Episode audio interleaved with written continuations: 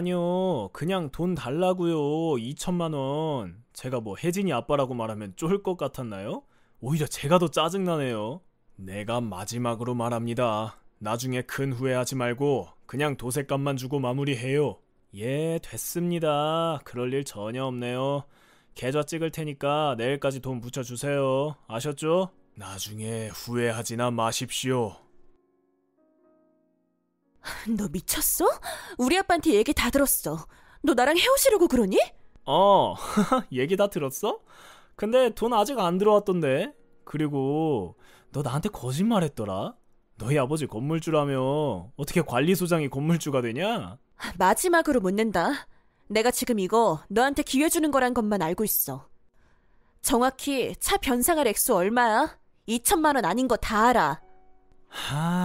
없이 자라서 그런지 거지근성 제대로 나오네.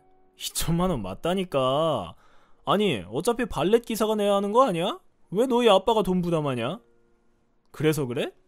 그래, 내가 이거 사기로 고소할게.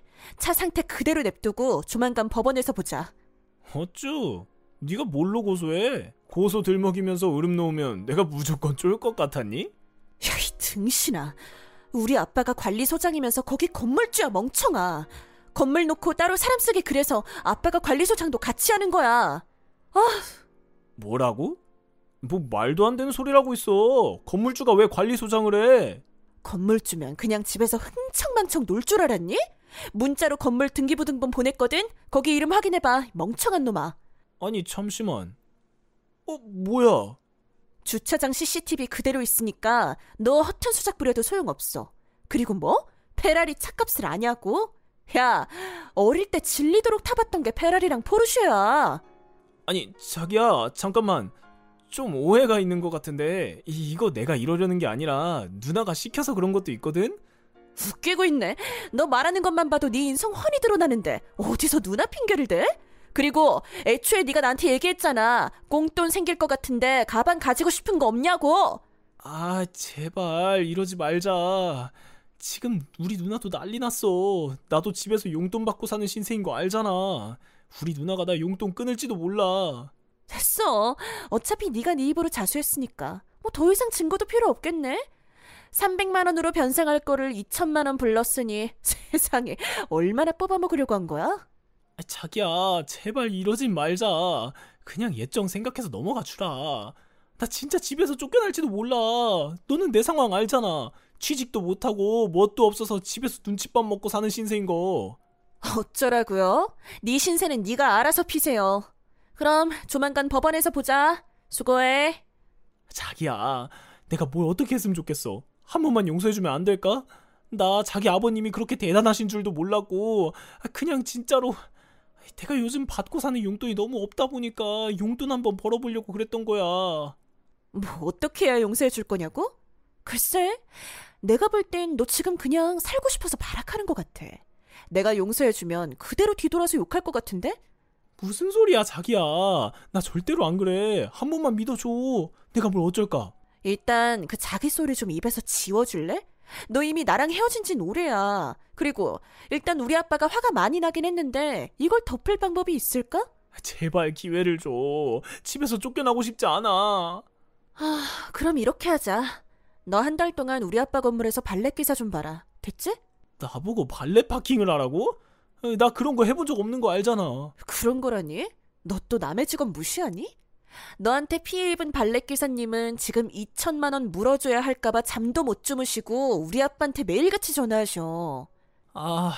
내가 정말 실수했어. 그러니까 한 달 동안 건물에서 발렛 파킹해.